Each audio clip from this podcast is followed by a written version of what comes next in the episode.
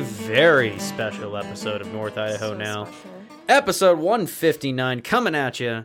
Chance Watson, Molly Roberts, What up? and Josh McDonald Research department. Research, Research department, department. is joining us today. popping in here for a little bit.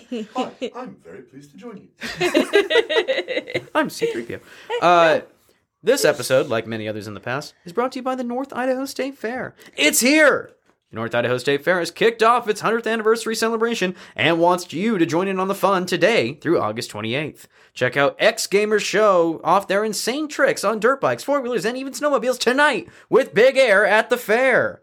Monster Trucks Insanity Tour brings more high flying fun for the whole family to enjoy this Saturday and Sunday night. Not Monday. Monday!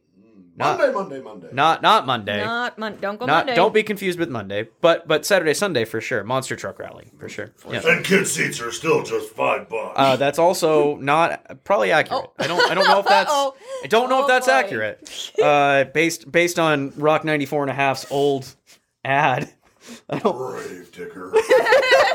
is that still a thing? Grave Digger? Okay. I hope so. For tickets and more information, visit NIS Fair. That's F A I R dot fun. Oh, the fair. The fair. fair. There's only so many places where you can combine the smells of funnel cake, animal feces, and uh, alcohol.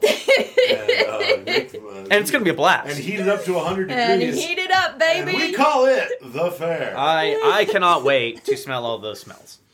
Um, gang, we, we have this is a jam packed episode full of fun. Uh, we've got Ah, so many things to get much to. Um, side thing we've got uh, just to make sure because I mean everybody's gonna be driving a lot this weekend. We've got Megan Johns with Idaho Transportation Department coming on for her monthly traffic report to let you guys know where and where not to go. Or uh, if you don't have a choice, make sure that uh, you plan ahead. a lot So- of construction going on on the roads. Very so much so. Very much Want to so. keep up to date? But let's not bury the lead. We are here. We got lots of Let's people. We got it. uh, welcome first time listeners. Uh, if you're just listening in for this one episode to find out if you won, we are giving away the All American Reject concert tickets. We have been. We have been. Uh, go ahead, Josh. oh, I was just gonna. I had a little pun. I'll wait. Okay. all right. I gotta pick my moment. We've been we've been teasing this for a while now, and uh, the day is finally here. it's no longer our dirty little secret. Ah! There we go. I've been waiting. Uh-huh. It's- it's- for months. and so you shall. Uh, okay, so uh, Molly, with, uh, Yes. first off, uh, remind the listeners how how did we come to this winner? Okay, so I took all of the people who shared it and all the people who I put all the names of shares and comments into a Supercomputer. in a to a supercomputer, Yeah. aka a generator online, and came up with ten names, and then we put those ten names into a hat, and research department Josh picked the winner. And the winner is Miss Jenna Arthur. Woo! we Congratulations. congratulations. Congratulations. you are going to the show. Yay! Snaps for Snaps for Jenna. Woo! All right, that was a long time coming. uh, time everybody, coming. Mm-hmm. everybody who did enter, thank you again for uh, for following the show. We hope you stick around and, and continue to Maybe listen to yeah, episodes we'll in the future. have you know we'll try and have some more giveaways. Oh, We- we're we're was- definitely gonna do some more giveaways. Oh, that's yeah. that's hundred percent going to happen. Um, we'll we'll link up with our friends over at the fair much more. Uh, they're Mm-hmm. al- they're always doing fun stuff over at the really Kootenai. County Yep. Fairgrounds. Um, in fact, Molly, uh, recently I learned that uh, we've got a we've got a Comic Con to go to here soon at the Kootenai County Fairgrounds. Oh my goodness gracious sakes! I didn't know. hmm So Wow. that's something something to look forward Put to. on my list. There you go. All right. So, uh, without further ado, uh, long time, li- well, not long time listeners, but semi long time listeners of the show might recall that uh, semi recently we did an 80s North Idaho Now Jam playlist Right, of our top, our top, uh, I guess it would be our top, uh, each one of us did a top 10 list of our top 80 songs, making like a 30, 30 list Right. uh, it seems for. like it seems like when we did that one, it was like it was supposed to quintessential '80s Yes. playlist. Yeah. This time we've done Like, it's right, like, like, it's like your it's the '90s songs that speak that your speak. soul. Yes, the speak whether because we That's did, accurate. Mine's so very biased. I was I was born in 1990, and so I do feel like I mean you know of course there's a couple years where we maybe did we you're did not take uh, we did take criticism from our supreme overlord Clint Schroeder that uh, it was very apparent that we were not born in the 80s Well, Oh. Josh, I was gonna say. I know. Josh, Josh. He was technically there. Josh got rave Josh reviews. You got get rave you get a reviews. seat on the council, but you're not granted the rank of master. No, Josh got rave reviews on Josh's selections Yes. got rave reviews. Okay, okay, all So right. for the '90s, we thought maybe we were. I mean, I do right. Uh, I mean, these songs. These songs. Might not be the, the, the top Billboard songs. well, Some Chance's list. Some of them are. Chance keeps saying we aren't going to like his list. You guys so are I'm not curious gonna like my list. to- There's no way. All right. Um, You guys are are we gonna just roll your eyes And these are not. These are not ranked. We just Nope. we just made our top ten Yep. songs Kind of to us. scribbled them down as we went. Uh, Josh, why don't you start us off? Am I doing all of them, or am I just doing one at a time? Let's do one at a time, but we'll we'll try to keep So it keep before up the I pace. before I go into my list, I'm going to give you four that just missed the cut. No Diggity by Blackstreet. Okay. Blue by Eiffel 65. Okay. That well, song you could not escape and still really can't. These are two that are on my list. Mm-hmm. So thanks. Bop by Hanson. Not on my list, but yes. And Butterfly by Crazy Town. Ooh. Ooh. Yeah. Okay. Okay, so kicking off my list, 1991. Before, uh, I think this was before she transitioned into uh, more religious music. But Amy Grant released the song "Baby Baby," and it is a banger. Oh, baby, baby.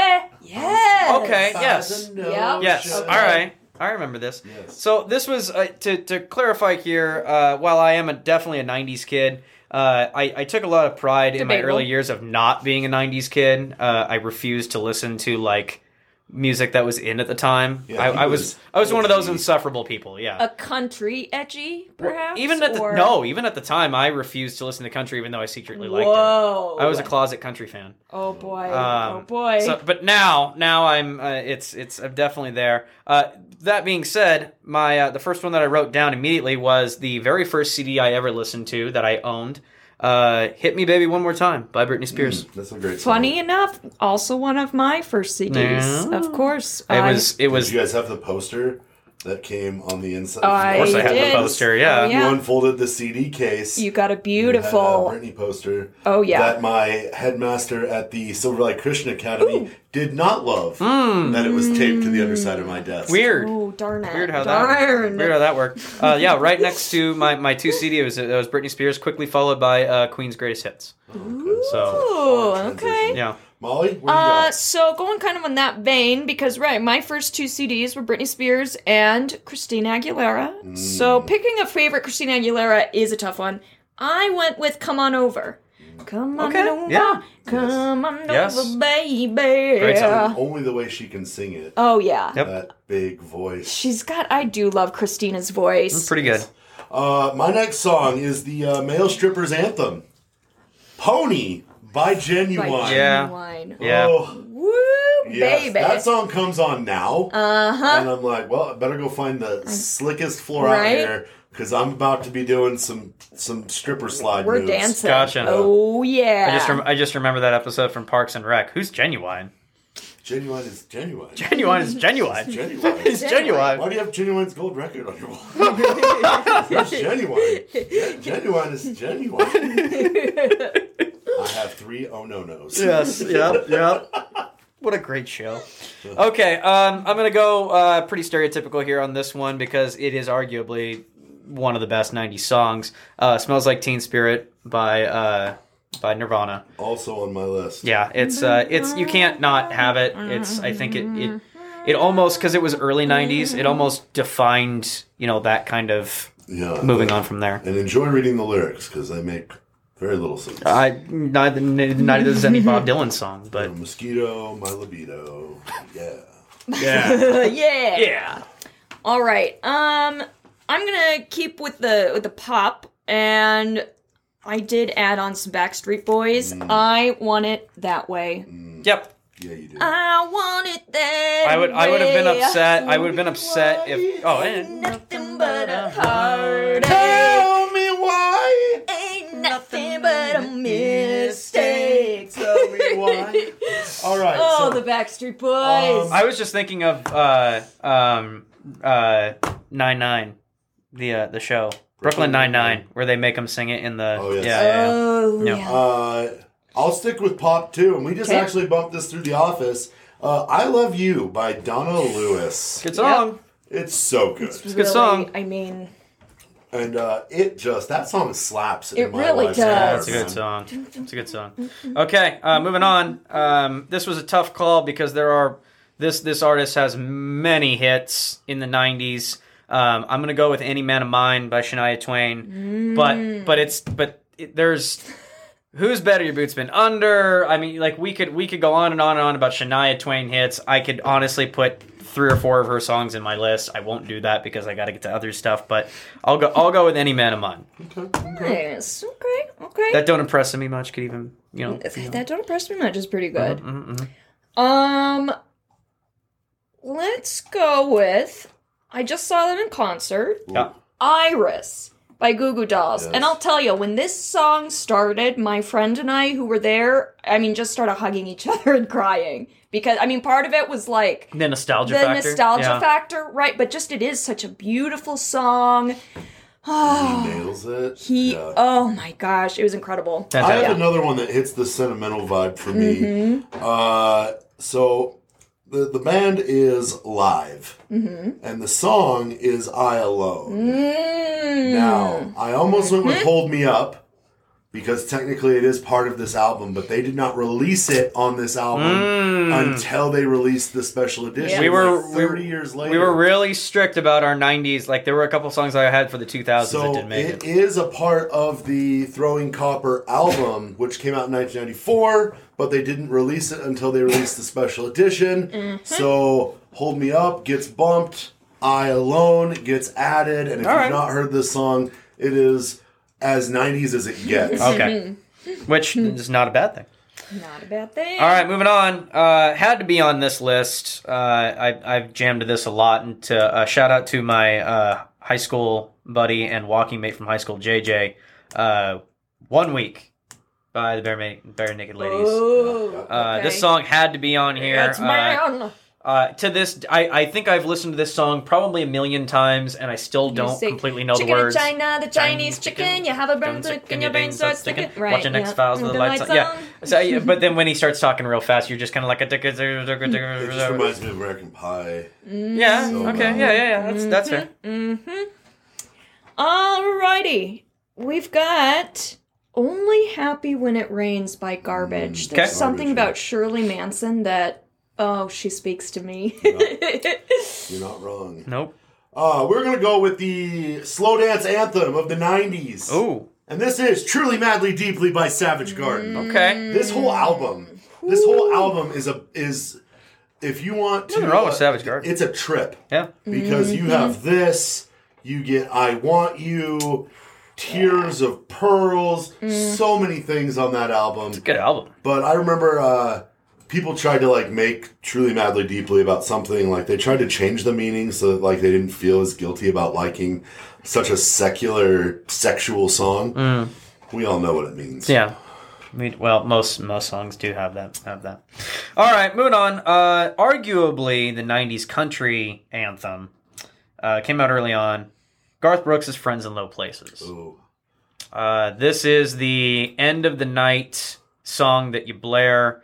Uh, I I was um, my dad actually what used to be a bouncer in one of, in, in another life, and uh, to get everybody to leave, they would f- play "Friends in Low Places." I didn't know where you were going with this. I thought you might go like Neon Moon there. Mm, uh, Nia, it's again like th- so. This is the '90s country is so very close to me. There are so many great songs in it. Uh, "Friends in Low Places" I feel like is is the number one. But uh, I mean, you've got a lot of runners up on there. But "Friends in Low Places" has to be on What this. do has to be. Um, all right, kind of going. I've realized that I I then start to go kind of grunge. We've got "Criminal" by Fiona Apple. Ooh. Oh my! You watch that music video and whew, like- she's Yep. When she was Fiona Sapling. This yeah right, little Fiona Apple. Uh huh. So I had my next one was "Smells Like Teen Spirit." Okay. Mm-hmm. Um, we'll skip one ahead and we will go to "You Ought to Know" by Alanis Morissette. Yes. You ought to know. The song that whole album, so Jagged Little Pill, was like a revenge album. Mm-hmm. So uh, for all those of you familiar with the show Full House, you Yeah. had you know Danny Tanner, Yeah, yeah, yeah. you had Hot Uncle Jesse, John Stamos, Mm-hmm. And then- Dave Coulier was Uncle Goofy Joey, Dave Coulier. who apparently rocked Alanis Morissette's world so much She had to write a sh- revenge album. she wrote a revenge album that is rather explicit. Gotta And love those. It leads me to believe that Dave Coulier might have made a mistake by breaking. By it off. breaking, I feel possible. like I I feel like he made. I I mean, Sounds like his movie theater trips were never the same. I, I probably would have stuck around with Alanis Morissette. Morissette. Oh my god. All right, uh, catch catch uh, catch on if you're seeing a trend here. Uh, gonna go with Alan Jackson's Chattahoochee Oh. Yes. because right now it because because right now it's hotter than a hoochie coochie outside. Oh my I god. never knew how much the muddy waters meant to me. Yup. It is that is exactly what it is, and that is Yep. it makes it makes me happy. Good. Knuckle Good. dragging country. Yes, and it makes and it makes me dragging smile from ear to ear. All right, another kind of grunge one. Creep by Wow, Radiohead. you really. I really am a grunge my fan. I wife really. loves that song. Oh, I Which doesn't sur- love Creep. In light of recent events with the two Uh-huh. of you, that does not surprise me. You guys Start We hanging both- out. You know, oh look, they're kindred There's spirits. some similarities. Crazy. Uh, I'm gonna hit Two Princes by the Spin Ooh, Doctors. yes. And that, that I feel like that was almost in every single like every single 90s teen movie Uh-huh. had Sure. that song Sure. in there or at Mm-hmm. least that the the kind of the the drum the snare drum Right. intro Uh huh. and then you might not get the words but it was like a montage as they're ro- like the camera's knew, panning right. up to a high school as you know kids with Oh, like yeah. metal ball necklaces and Oh, spiky yeah. blonde hair Nic- Nickelodeon would have definitely Yeah. used liberal use of that. Yeah. Yes. Makes sense. Okay, um, I'll, I'll switch it up here because I got a couple more countries, so I'm gonna I'll, I'll alternate them out. Uh, going with All Star. See, I almost put. Oh, I, songs I, that you can't escape I Yeah, you can't- you cannot because- escape. yep, mhm. Hey, now you're an All Star. Oh. Oh, Smash Mouth. Uh, could. It's the Rick roll of the 90s. Well, it, it was, and uh, Shrek had a lot to do with uh, its Yep. popularity Oh, later yeah. after that. So, uh, oh, the, I I, mean, Shrek had a lot to do with a lot of things. Smash Mouth's popularity. Right. Well, well, I was joking. I, I talking about early CDs that I owned. The Shrek movie soundtrack. It's on par with The Bodyguard. It's real. It's it's good. when you think when If you you're- think movie soundtracks, you have to think Smash Mouth and Shrek to Whitney Houston and The Bodyguard. Yeah. It's jarring, Well, yeah, but it's not But- not accurate. If you're looking for some good feel good music, like go pick up the Shrek mm-hmm. album. Mm-hmm. It's great. It's pretty good. Yep. Uh, so the I have three left, but two of them Josh said. Uh, so Blackstreet, No Diggity, it's really Yep, good. yep, yep, yep. Blue, uh, Eiffel 65 is just so and another one of those Mm-hmm. that's like stuck in our heads forever. Last one that I have, uh, we were just listening to it. I had to add it. The Bad Touch. Bloodhound Gang has such a hold over me. well now, we call this the act So- of mating. Right. Uh, my parents did not love me listening to that song. If you listen to it, I'm sure you will understand why they didn't want nine year old Molly listening to You and Me, Baby Ain't Nothing But Mammals. So, Still not entirely sure what kind of love they're talking about that requires cleaning up with a mop and bucket. Don't I know? Don't no idea.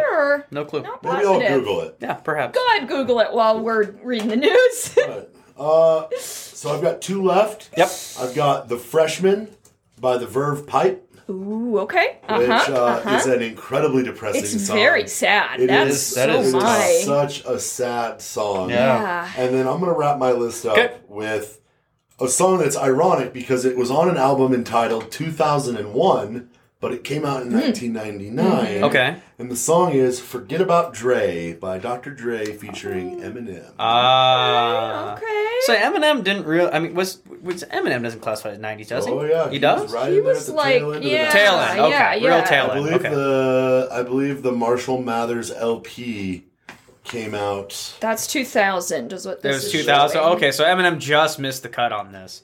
Okay, that's interesting. I mean, but not but 90s some- kids. But 90s kids are gonna love I'll do Eminem. some research so. here while you give us. Yeah. Yeah. No, you're good. Okay, so I got three because none of your guys' is surprisingly didn't cross over to mine. Uh, um, I'll, I'll alternate here. So uh, I've got Tim McGraw's "I Like It, I Love It." I like it. I love it. It's uh, wi- anytime you know you were driving around, you're hearing a cla- you know a country radio station. Good chance that in especially around the county fair time, uh, you're gonna start hearing. I spent forty eight dollars last night at the county fair. uh, throw it out my shoulder. Yeah, so uh, that's a that's a that's you know you can't throw in without 90, uh, 90s country talking about that. Uh, surprised to hear this song was in here. Enter Sandman. 90, Oh. 91. Yep. Yep. Uh, throwing in throwing in a little heavy rock there. Uh, Enter Sandman, solid song, great great gym song. Uh, So I, I misspoke. The Marshall Mathers LP was the Slim Shady Okay, LP okay, was, was- was- which had My Name Is, which Right. okay, Is- yeah. so honor, I so okay, honorable what? mention. We'll need to throw that Yeah. in there. right Yeah. because E- Eminem's We've got to, yeah. We've got some overlap. Somebody put that on their list. That makes sense. Eminem's touch Yes. in the music realm Yep. uh, is probably one of the few people from the '90s that is still Yep. checking boxes today. I- Yep. I think the rapper of the game over the weekend released a 10 minute long diss track about Eminem. Oh my that I don't even think Eminem's responding to because he doesn't have to. But He doesn't Right. even know who that is. people use Eminem as a way to stay relevant, Right. Making shots at him. right. Very ill advised. Yeah. It's Yeah, Not a good very ill advised. he needs like like two chopsticks and like a, a, a baggie of salt, and he's like, "Oh, this is a good beat. Now let me talk let me Let me ruin your life. completely Yeah. Rip you apart. Let me tell you that you're really not good at your job. Yeah. And yeah. I'm super good at. And I'm gonna and I'm gonna say it really fast in a short amount of time. yeah. Right. Uh, I'll end it with uh because y- y- you got to have a boogie, and it's got to be a boot scooting. Oh no, you don't. It's got to be the boot scooting boogie. It's a hard pass. It's it's a it's a it's the Filter greatest. Dusty Dog. Come on, baby, Baby, let's go boot scoot. So may, maybe I'm just in, I'm already in I'm in the mindset of the fair already. So I'm surprised. Grundy County Auction by John Michael It- Montgomery. it's it's up there. That's a good song. Oh. On my heart, it was no contest with the No, red lips, no, blonde no, hair, blue not. eyes. I'm about to bid Wow. my heart goodbye. Yeah, great song. Okay, uh, this is a solid list, gang. Wow. Uh, as with the Uh, last one, I hope Brad in production, Brad Oliver, we will we will get a hold of Brad in production to make to sure he listens to to this. this. Um, He needs was- some input. He was very uh, both enamored with and critical of the '80s playlist. Yes, Um, as he and I efficiently sipped our wine. yes. Um, Happy happy belated birthday, I Clint. feel like I feel like Brad is my uh, my musical Sherpa now. Okay, all right, musical and wine right. Sherpa. Speaking go. of Brad, Brad's also going to the Comic Con. So Oh, There you go. Oh yeah, Okay. He's There you go. Big video. He has his own Twitch. Nice. there you go. All right. Well, uh, the the '90s, Research department is The essential '90s. the essential, or the I'll, I'll come up with a title. Okay. for it. Yeah. We'll have it up. Uh, what in the bio for the episode? Yep. Cool. Cool. Yep, check it out in the bio for the episode, and we'll also put, make a post on the uh, on the North Idaho Now Facebook page. Beautiful. Uh, thanks for having fun with this, gang. Uh, if you guys did not want to, if you guys didn't want to have a trip down memory lane on your '90s stuff, just uh, feel free to skip ahead. Um, we'll no. always Uh, I no. or you don't. Yeah, Molly. Molly. I don't know doesn't- what chances Okay, never telling mind. you to do. Yeah, Skip don't- never mind. I apologize. My goodness, you got to listen to all of it. Oh God. Skip ahead. Skip ahead. Uh, if if you Telling do want to listeners to do. If you do want to uh, skip ahead, uh, despite Molly's stern warning, um, uh, you check out the show notes and all the time indexes are in there, so you can jump no, right ahead. No, don't do it. Yeah. Listen to the whole thing. God. all right, let's get into some Coeur d'Alene Post Falls Press headlines, starting with a Wednesday, August seventeenth headline: Council changes prayer policy. Okay, Right, right into it, Molly. right into it. This by Love Bill it. The Coeur d'Alene City Council on Tuesday voted unanimously to open up invocations before meetings to any nonprofit faith-based organization within the city of Coeur d'Alene. The change will start with the new fiscal year on October 1st. There will be a lottery system rather than registration to determine who says the prayer. The decision ends a long-running practice of having Christian pastors only provide the opening prayers as scheduled by the Kootenai County Ministerial Association. Quote, Thank you for opening invocations to all, resident Cecil Kelly told the council. He added that he has that he has had witches as friends. I bet. Quote, Paul they are Van Noy good, is they not are good very happy people. about that. Paul, Paul Van Noy is not happy about that at all. After the meeting, Kelly said they might like to give the invocation. Councilman Woody McEvers said he wasn't sure what, quote, nonprofit faith based meant, quote, but feels it is, uh, but if it feels good, let's go with it, he said. One woman warned the council against, quote, Christian nationalism and said she was, quote, feeling unsafe for much of the community, for our community, because of, because of it right now. Laura Tennyson said she supported the vocation lottery system. She requested the council establish a format wherein all religions and faith are given an opportunity to represent Coeur d'Alene. She said, although there are two or three dominant denominations in the area, there are many smaller faiths. Quote, I would like to hope to see a situation where Coeur d'Alene does everything they can to ensure that we come off as a welcoming community, Tennyson said, adding later, quote, not just those who are like us or go to the same church as us. Richard Dance with the Church of Jesus Christ of Latter day Saints said that they have eight congregations in city limits and 30 in the county, but he said they would only submit one for the prayer lottery to allow for diversity. Quote, It would seem unfair if we put 30 names into the lottery, he said. Dance said the LDS Church is guided by 13 Articles of Faith written in 1842. Uh, let's see here, moving a little along. The invocation before the council meetings has been the subject of debate since the earlier this year. The Kootenai, uh, County Ministerial Association, a Christian organization, has long handled the scheduling of who gave the prayer. In a change, the city established an online sign up system open to all faiths, but Christian pastors soon filled all the prayer slots for the rest of the year. Under the new system, those wishing to be in the lottery will have about 30 days to register. Councilman Dan English said he liked, quote, the evolution of the process and compared the lottery to casting to the casting of lots, which is mentioned often in the Old Testament. Councilman Dan Gookin said the Coeur d'Alene tribe will be extended an invitation to give the opening prayer at least once. McEver said the lottery system seemed to be a good, like a good idea, but he noted that some faiths, such as Catholic, have more than one church in the city. "Quote: Can I get it stacked?" He said. He asked. Gookin said Mormons and Catholics are the largest denomination in the area. He said to be fair to citizens, it would do, uh, go to be refreshing to let them get the invocation. No Christian pastors addressed the council on Tuesday uh, to on on the issue Tuesday to argue against the new prayer policy. Okie dokie. Yeah. Um, well, if you've been, if you really care about that and been following along, there, there you go. You, we've got a lottery system. So Mm-hmm. Glad, glad we sorted that very huge, major, Oh life-altering message or issue done. Well, we'll see. Mm-hmm. We'll see if it's done. Seems to me like it's might still be going. Mm-hmm. Leap of Faith. This is by Kaye Thornbrugh. When the young man she'd met on Facebook asked her for money to buy medicine for a child sick with malaria, Verna Dino was skeptical. The young man, who goes by his surname Kakembo, said he ran an orphanage in Mityana, a town in the central region of Uganda. He cared for more than 30 children, ranging from toddlers to young teens, though he was only in his early 20s himself. Kakembo was desperate for help to save the dying child. Quote, Yet he was so humble and said, I'll just leave it to God, Dino said. That pulled on my heart. She took a leap of faith and sent enough money to pay for the child's medical treatment. The child recovered, but Dino learned that Kakembo had medical problems of his own. After getting documentation from the local hospital, Dino and her husband Bob agreed to pay for his treatment. Family worried that Dinos were being scammed, but the Hayden couple continued to communicate with Kakembo. They first connected about a year ago through a mutual Facebook friend. Orphaned at a young age, Kakembo and his brother Joseph were taken in by a pastor who raised them as his sons. The brothers often brought home other orphan children who they met on the street. As adults, they opened an orphanage, which they called Blessed Hope. But when a new owner purchased the building, the brothers and children faced eviction. Dino said she and her husband knew what they had to do. The couple gave Kakembo the money to purchase a small plot of land where he could grow crops and to build a permanent orphanage. The funds accounted for much of their life savings. Dino recently returned from an emotional week long trip to Uganda. Despite her husband's concern, she made the journey alone. When she landed at Entebbe International Airport, Kakembo and Joseph were there. It didn't feel like a first meeting. Quote, I loved him so much already, she said. I grabbed him and hugged him, and he cried and grabbed Joseph.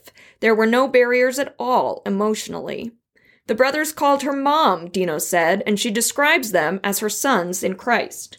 She and her husband hope to help put the children through school. They'd also like to build a well on the property so the children will have access to clean water that they don't have to boil. Those dreams may become reality, all because Dino took a chance on a stranger she met online. To learn more about Blessed Hope Orphanage, email verna underscore r underscore dino at yahoo.com. Oh, what a nice story. Nice story. Mm-hmm. Very nice. Moving on, Thursday, August 18th, headlines Prairie Trail to Grow. This by Bill Buley. The three mile long Prairie Trail comes to an abrupt end at Huetter Road. Go no farther, turn around.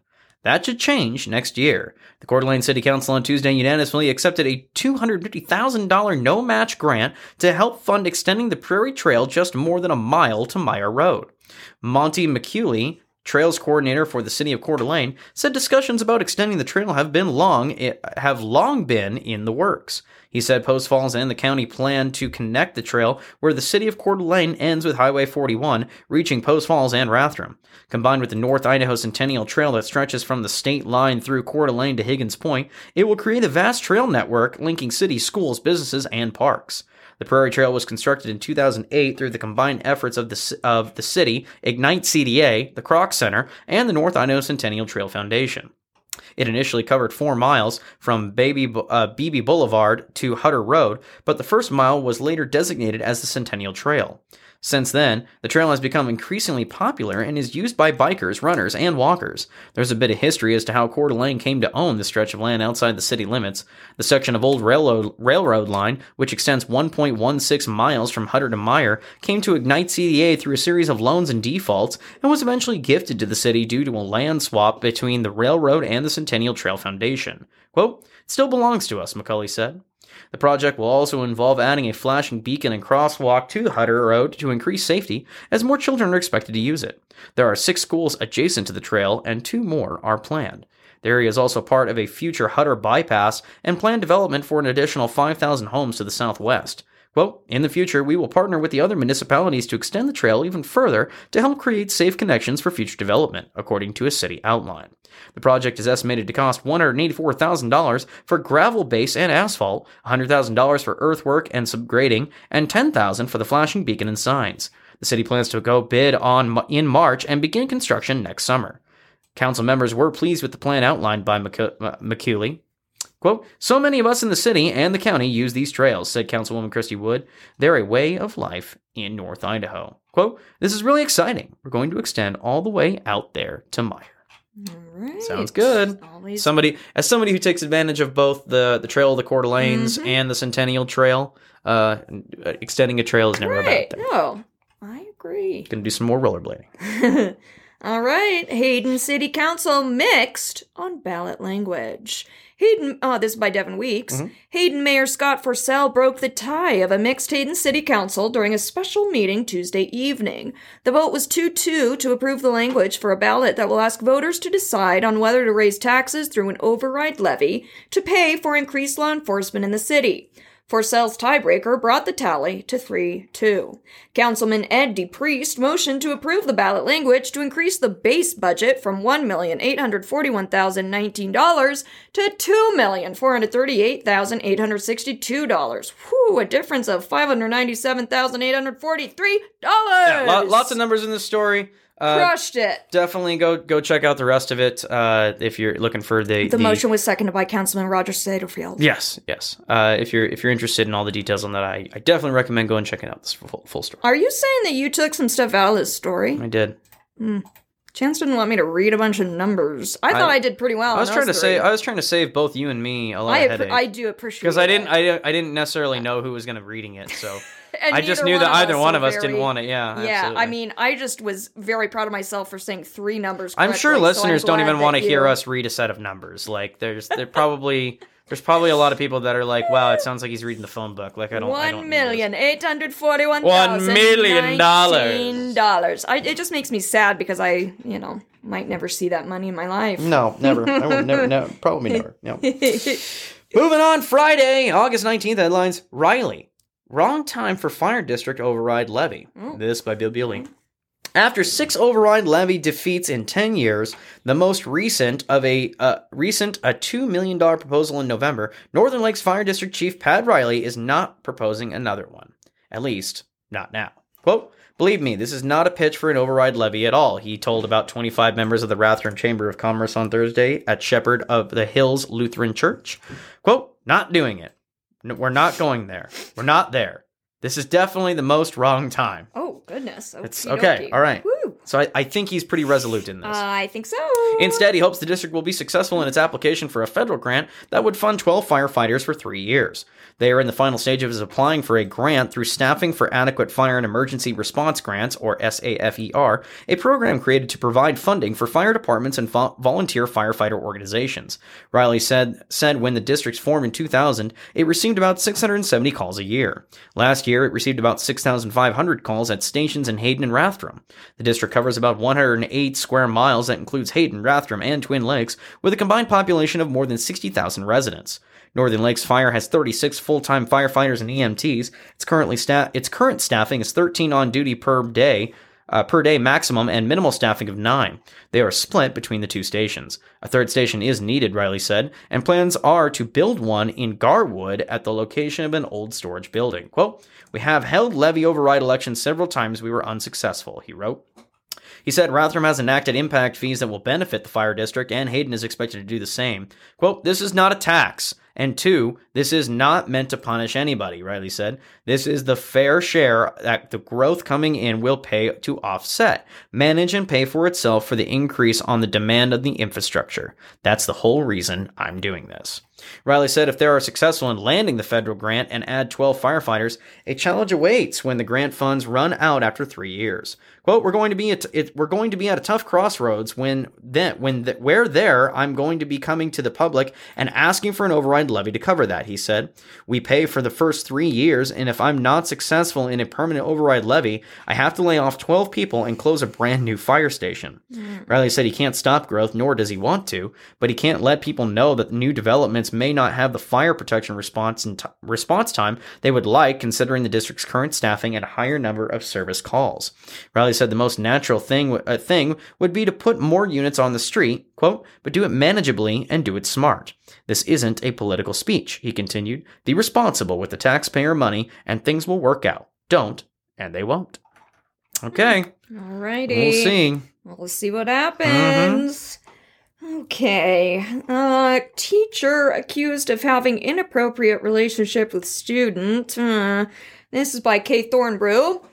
A Lake City High School teacher is accused of having a sexual relationship with a former student. William J. Kalon, 48, of Hayden, is charged with lewd conduct with a minor under the age of 16, a felony punishable by up to life in prison. Kalon turned himself in late Wednesday after a judge issued a 100,000 warrant for his arrest. The inappropriate relationship allegedly began in 2012 and lasted for several years while the student attended Lake City High School. Coeur d'Alene City Police said they learned of the relationship in July and worked closely with the Coeur d'Alene School District to investigate. Police interviewed the former student and others before obtaining an arrest warrant. The district has placed Kalon on administrative leave pending the outcome of legal proceedings. He has been a teacher at Lake City since 2003. Last year, he taught a web design slash development course and a computer science slash programming course. The former student, who is now an adult, told police that Kalon engaged in sexual activity with her on multiple occasions when she was between the ages of 15 and 18. She told investigators Kalon first began paying attention to her during freshman year, when she was facing difficulties in her home life and made her feel as though he cared about her. He was flirtatious with her and allowed her to hang out in his classroom while she should have been in other classes, she told police. They allegedly communicated outside of school via email and Snapchat. Oh no. Hmm. She reportedly said she did not want to engage in sexual activity with Kalon, but felt obligated to do so when they were alone together. The former student also told police she and Kalon exchanged, exchanged nude photos while she was underage. A different former student reportedly told police that when she was 15, Kalon gave her money, invited her to his house on multiple occasions, and once slapped her rear. Yikes. Police obtained a copy of an email that corroborated some of the details she described, according to court documents. An investigation is ongoing, police said, and detectives believe Kalon may have committed additional crimes. Police encourage anyone with information related to any inappropriate behavior involving Kalon to contact the Coeur d'Alene Police Department. I think we can safely say that if he did these things, definitely qualifies for scumbag title. Mm-hmm. Yeah. that's Never good. No. All right, Molly, we're going to kick over to our interview with Excellent. IDT Public Information Specialist Megan. Megan Jahns. Uh, so you can guys get the 411 on all the traffic that's going on up here in North Mhm. Idaho so you can plan your route accordingly and get to where you're going in a timely manner. Let's kick on over to that. Megan, thanks for coming on the show once again. Thanks for having us, Chance. Glad to be back. Absolutely. Uh, you've a, you've had a busy week this week. I mean, obviously, ITD crews, lots of construction going on, but uh, you had a you had a special guest visitor up here recently. Yes, we did. Governor Little joined us oh, on Tuesday earlier this week in Post Falls to have a formal groundbreaking for the I 90 41 interchange. It's a Wow, pretty significant project, and it earned quite the guest list. that's awesome. Uh, how are things going with that, by the way? You know, we're getting into our groove with projects as big as this. You have a lot of moving pieces, and I feel like it really takes that first month of construction for everyone to settle in. But we're now slowing traffic during the day and taking lanes at night, and I think people are starting to get used to the fact we're going to be here for a while. Well, I mean, you know, do you ever really get used to it? Maybe, Well, maybe if you if you do something enough, it becomes normal. If that makes any sense. Oh yes, yes, and we certainly want drivers though to like not get used to it in the sense that they stop looking for changes and signage and what they should be doing. So Makes sense. use the planning extra time, but hopefully still paying attention. Perfect. So for our uh, for what, what we're gonna do now, I guess a, a monthly traffic update. Let's uh, let's start. I think we and I talked about just just hitting all the pro- the fun projects uh, on I ninety from from state line to state line. How about that? Yeah, and really most of the action is east of Coeur d'Alene. Of course, we have that 41 interchange in Post Falls, but we're really not affecting lanes during the day when people are traveling. It's just reducing the speed. So it's really once you get east of Coeur d'Alene that the action really kicks up. Yeah, yeah, that's been as as somebody who's been driving back and forth between uh, Post Falls and Osburn a lot recently. Uh, I definitely I definitely feel the pain. yes, and we've got traffic shifted all over the place depending on the project. You could be in one set of lanes in one project and crossed over to the other side. So it's really important that drivers are paying attention this summer. Paying attention and uh, heading out early to to beat the traffic. Oh, yes, definitely. It's never a bad idea to plan extra time. Absolutely. I, I mean, I, I learned it the hard way. Uh, all it takes is one accident near these these zones, and uh, traffic goes back, you know, a couple cities. Yes, and I mean, we saw that with that unfortunately fatal crash um, near Wallace and Mullan on that job, and it backed up traffic significantly. It took several hours to recover, and of course, you know, someone died. right. So that's why just important to pay attention in those work zones. Absolutely. So um, we're talking. We're, we're, we're we'll we'll start with east of Coeur d'Alene. Um, there's something going on near Fernan, correct? Fernan, you know, you might have stumped me with that one. I was thinking closer to Fourth of July. Oh, okay. Well, there's uh, single lane traffic down uh, around like the Fernan exit in that area. Oh, you know what? We are doing some bridges, kind of, I'll say hodgepodge all over the place, spread out on I 90. Okay. Um, this typical maintenance work, but yeah, some of them we do have some lanes closed, but they're really short work zones outside of that. Gotcha. Gotcha. Okay. So shouldn't shouldn't be taking too long on that one.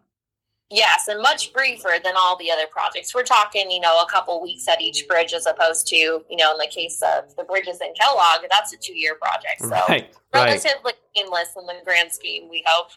Gotcha. Okay, that makes that makes sense. All right, so let's talk. Uh, let's let's head even further east. What do we got next? Yeah, so I think it, the action kicks up at um, Fourth of July Pass on the other side. It's called we call it our Cedars to Dudley project, but we got the speed limit dropped down to 45 miles per hour. Um, working on just repaving. So right now, all traffic is on the westbound lanes, so that we can work on the eastbound lanes.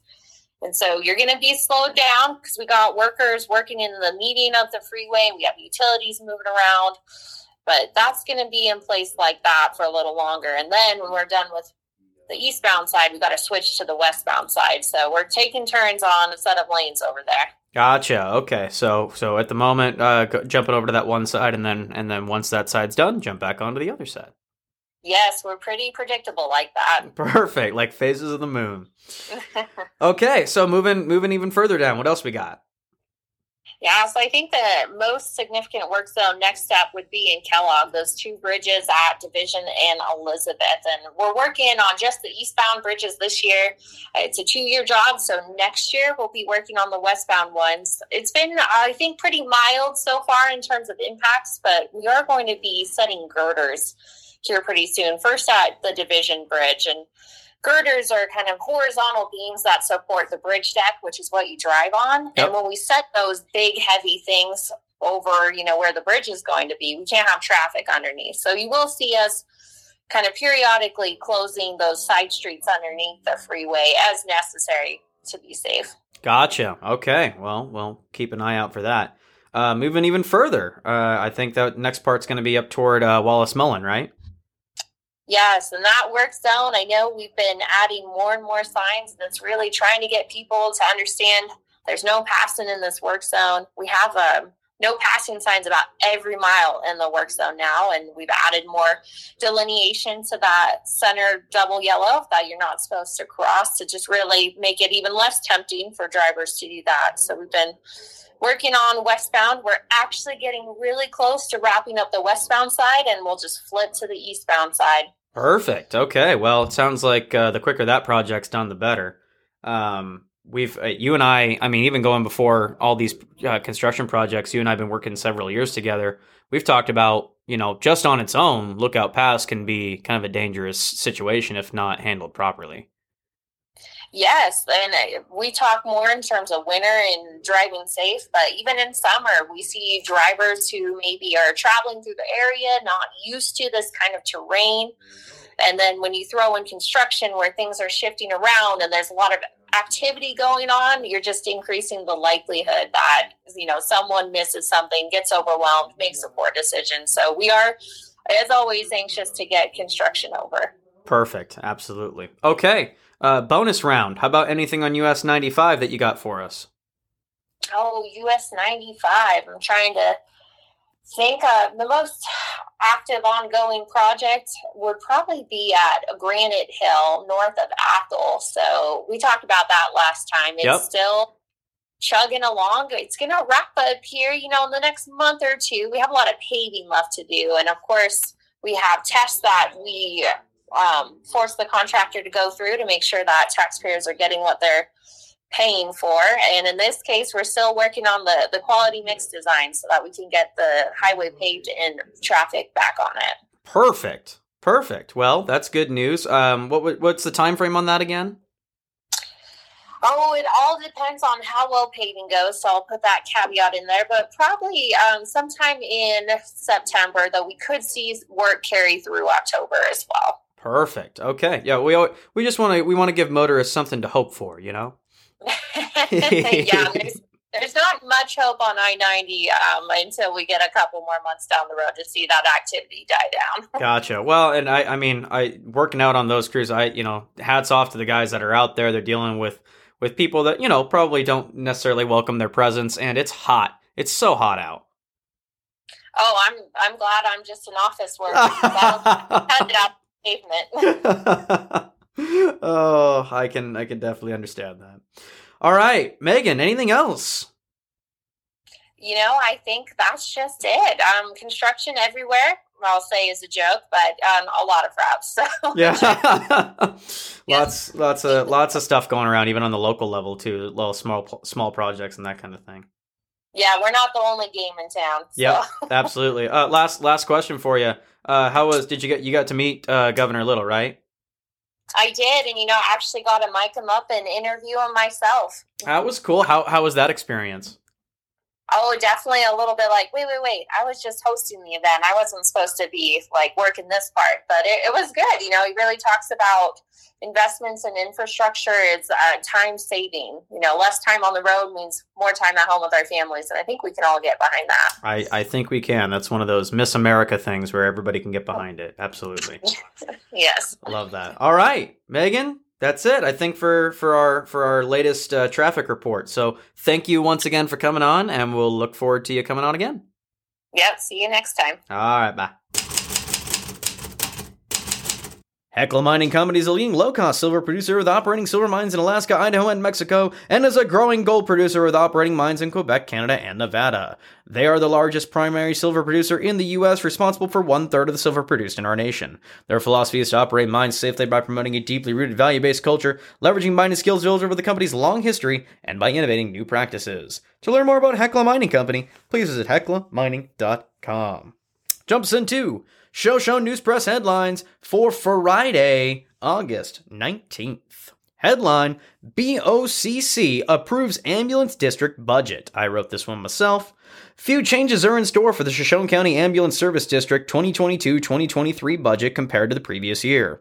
Reviewed and approved by the Board of County Commissioners on Tuesday, the fairly new ambulance district is set to have $1,371,036.72 allocated to cover its yearly expenses. This amount is $9,597.30 lower than the 2021 2022 expense total of $1,380,634. Bruce Van Brookie, chair of the SCASD board, explained that the most notable changes to the new budget included pay raises and an expense for a new ambulance. Quote, We're looking at new contracts with the fire districts for raises, and we're looking at updating a couple vehicles in the next year or so. SCASD was formed in June of 2020 following the discovery of the former Shoshone EMS Corp was not financially capable of carrying out the duties that they were tasked with. This prompted the county to, to use funds to keep them afloat while a new solution was figured out. While the district is responsible for handling the county's EMS programs, contracts, and fiscal needs, the actual personnel manning the ambulances consists of members from Shoshone County Fire Districts 1 and 2. As such, SCASD does not directly pay ambulance workers such as EMTs and paramedics, but instead reimburses the districts. Both Shoshone County Fire District number 1 and 2 are in the final stages of labor negotiations with their respective unions. The 2022-2023 budget has a combined 644,415 and 55 cent.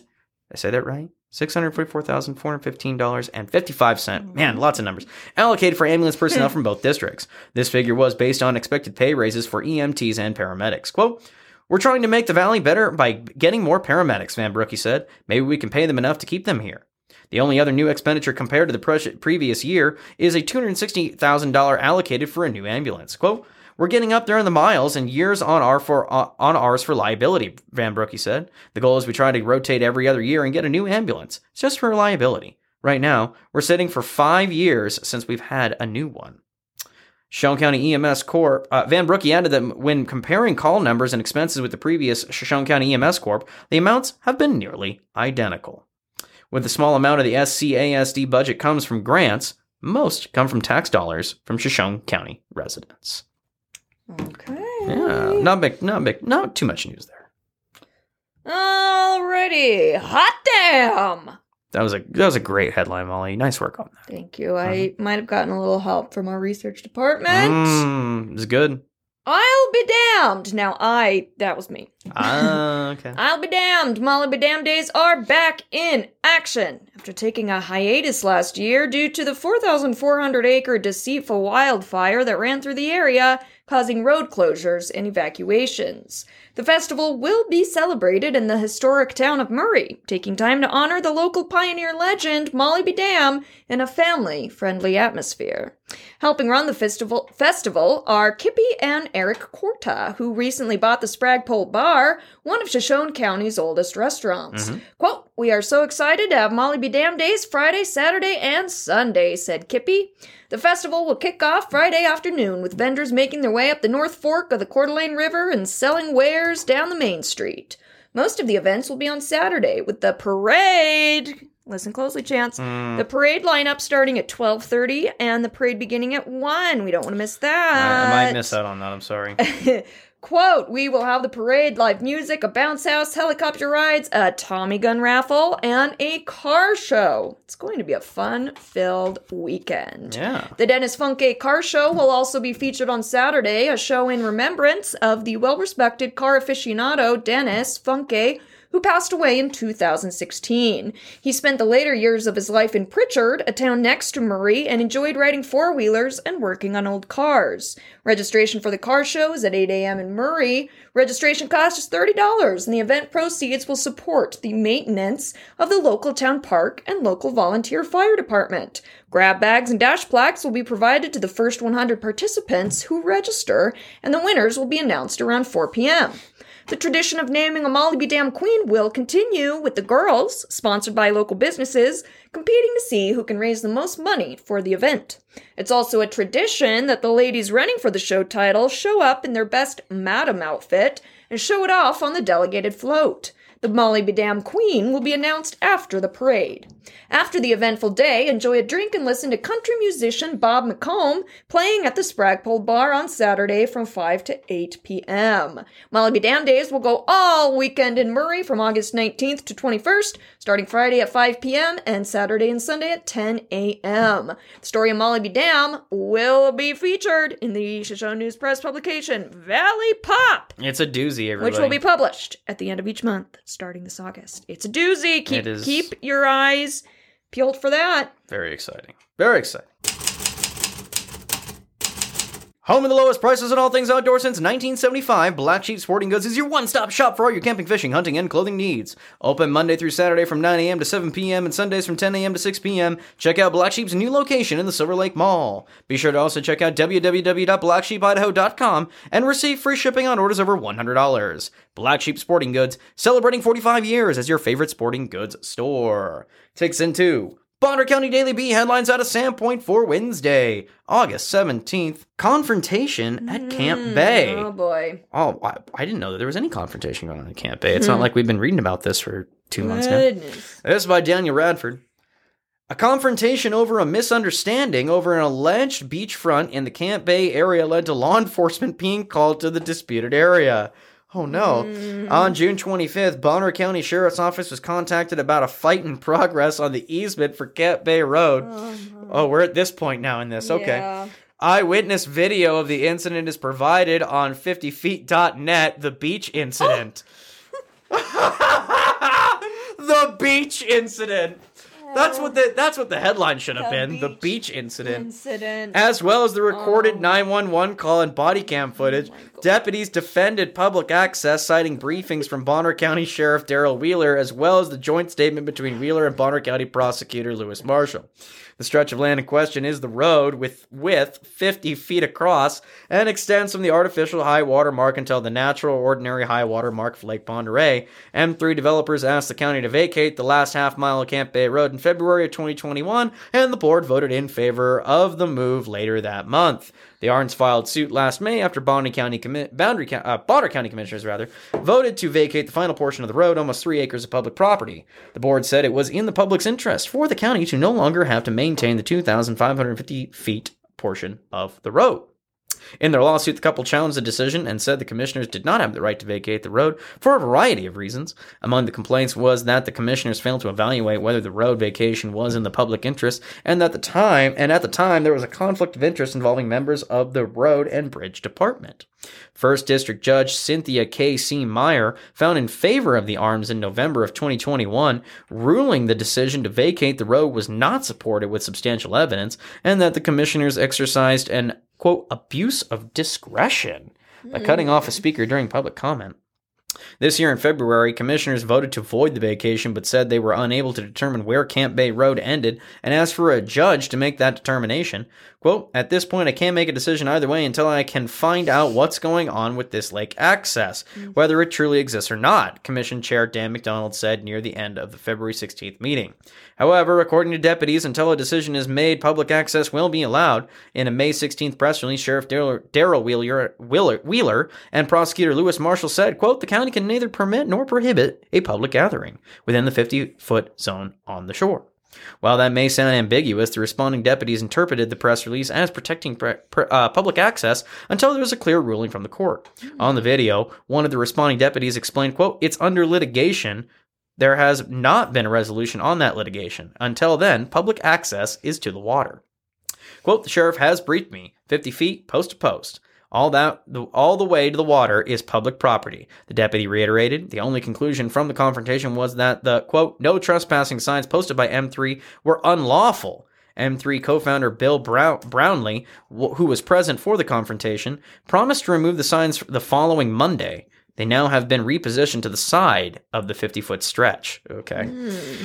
That's definitely, uh, Wowie. yeah. Uh, the call to dispatch came from a concerned Camp Bay resident who said they could see the interaction from a distance. However, all the parties involved told officers that the discussion, while at times heated, remained peaceful for its entirety. I want research department to look this up. could you? Can we? Can we? Research department, look into this, please. It was the interaction between the two sides that led to their negotiation last month. There had been a court hearing scheduled for July 6th that was rescheduled for August 10th. The parties spent that month on negotiations, which ultimately fell through. The August hearing concluded with Judge Meyer saying she anticipated remain, uh, remain, remanding, the, remanding the decision back to the county commissioners. However, the specific, uh, specificity of any future decisions by the commissioners or by the court remains at issue. Quote, you have given me much more to think about in terms of parameters of remand. Wowie. Good. say gracious say what you want to say without saying it. Yeah. Wow. All right, let's move north to the Bonners Ferry headlines for Thursday, August 18th. Molly, we're talking library stuff again. Library stuff. Love it. love, love, love, love, love the library drama. Oh, Bonners Ferry Library's future is in question. This is by Emily Bassong. Threatening behavior, combative meetings, pending loss of its insurance, and a recall against four of its trustees may put the future of the Boundary County Library in question. It has also led to the resignation of the library district's director, who cited growing harassment and concern about the behavior in announcing her decision to resign Tuesday on social media. In the post, Boundary County Library Director Kimber Glidden thanked the board for providing her the opportunity to serve as director of the Boundary County Library, but she said that she felt she had no other option. Um, Glidden has received both backlash and support after a debate over whether certain books should be allowed at the library. Some said the board opened the door to allowing pornography and material harmful to children in the library. The opposing side disagreed and said since the library does not have the books in question. Glidden told the Bonners Ferry Herald that she did not say that she had received threats, but that there had been threatening behavior, particularly in the form of bizarre, threatening biblical quotes aimed at her. Hmm, love it. A neighbor contacted Glidden Thursday. no, I shouldn't say that. Never mind. I was gonna say a joke, but we're gonna we're gonna not say that We'll joke. power through that. A neighbor contacted Glidden Thursday to warn her that earlier this week, armed individuals came to the neighbor's house, advising she believed they had come looking for Glidden. At Thursday's Boundary County Library board meeting, there was a large law enforcement presence, including officers from Bonners Ferry Police Department and the Boundary County Sheriff's Office. While there were no specific threats, Bonners Ferry Police Chief Zimmerman told the Bonners Ferry Herald that there have been shouting matches at past meetings and that law enforcement was there to keep it peaceful. Quote, law enforcement has no opinion on either side but wants to ensure peace. Like past meetings, Thursday's meeting contained what could be interpreted as veiled threats, quoting of Bible verses, and more. After quoting Matthew 18:6, a resident told the board and the director they needed to quote repent of wanting to harm our children. what is happening right now? Yeah, another said, like Glidden, if board members felt threatened, then they should resign as well. Hmm, yeah, let's not have That's- a library. That's is- what we should wow. obviously do. A third person shared definitions of words directed at the board and the director. Of those was dereliction of duty, malfeasance, and corruption. Cool. The man accused Glidden of calling, quote, people in this community names, such as extremists, militants, liars, in order to make yourself a victim in the eyes of the public. Instead of supporting the community, she was supporting the woke movement. Hmm. And herself, he said, quote, You actively push to make sexual content available to children when you're supposed to be protecting them. That's not a librarian's That's job. definitely not a librarian's job. Quote, you've been given the opportunity to stop that, and you have chosen to perpetuate it. I call that a perpetrator. a, a perpetuator per perpetrates. Wow. Let's say that ten times fast. Yeah, I perpetuate, perpetuate. Others spoke out against censorship of books and the recall, saying they feared that it would set a precedent of adding governmental oversight. Such a shift of democratic thinking could eventually lead to the Bible being censored at the library, some said. They said they supported the current board and the director, highlighting the positive impacts they have had on so many lives. After Glidden announced her resignation on social media, one commenter wrote, quote, one small step for man, one giant victory for Boundary County. In response, another commented, quote, the only victory here has been for bigotry.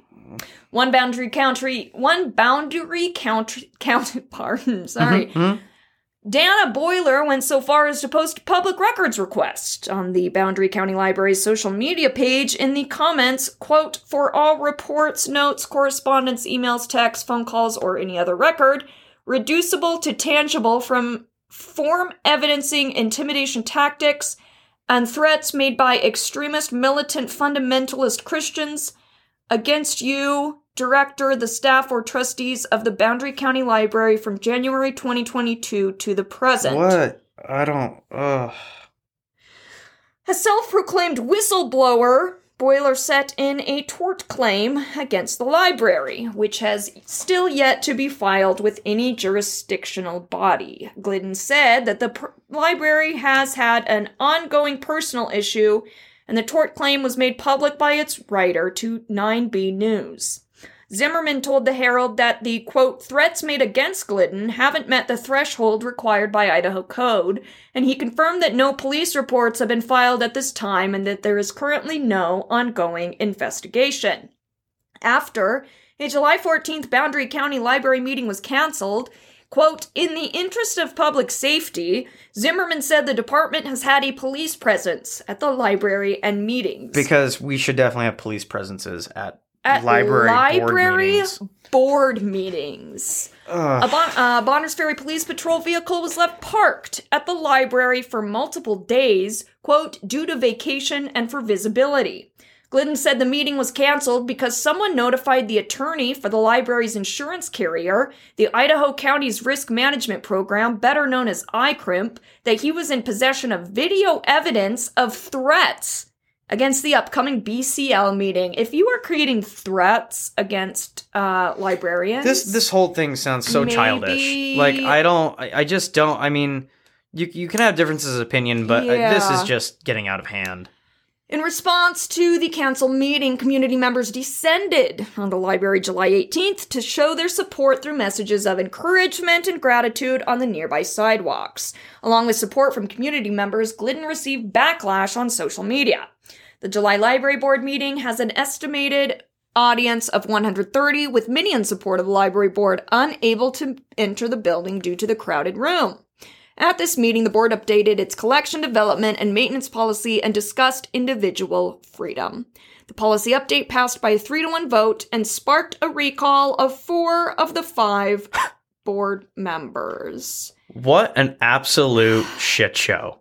Wow. I, yeah, I'm exhausted just reading that article. Like, Like faith in humanity is kind of down a little it's, bit. It's a little down, you guys. um, I I get you guys. boy I now and, and with all of this now with the library closed I gosh I just I'm so glad that we stopped the children being able to get to Yeah. any No, bad that's- content That's obviously because this is Yay, 1998 great. and the internet doesn't work anymore. Oh, exact. Yeah, yeah. It's too bad. It's, We also don't have cable really- news and it's streaming really good services That and- the kids can't learn anything on something that they carry around with them, or All the time, even that, every day. I just. All right, okie Okay. dokie. All right, we're, we're we'll get off our well, we'll get off our soapbox now. I'll try. Do oh our my best. gosh.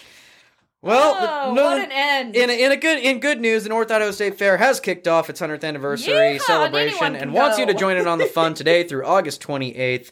Guys, go to the fair. Go to the uh, This is one of my favorite events uh, to go to. That's local um, that everybody can go to. It's fun for the whole family. Lots going on. Uh, Jenna, congratulations on your tickets. Congratulations. And uh, everybody, have a good weekend. please Have fun at the fair. Try to stay cool out there. And we'll see you later. Bye.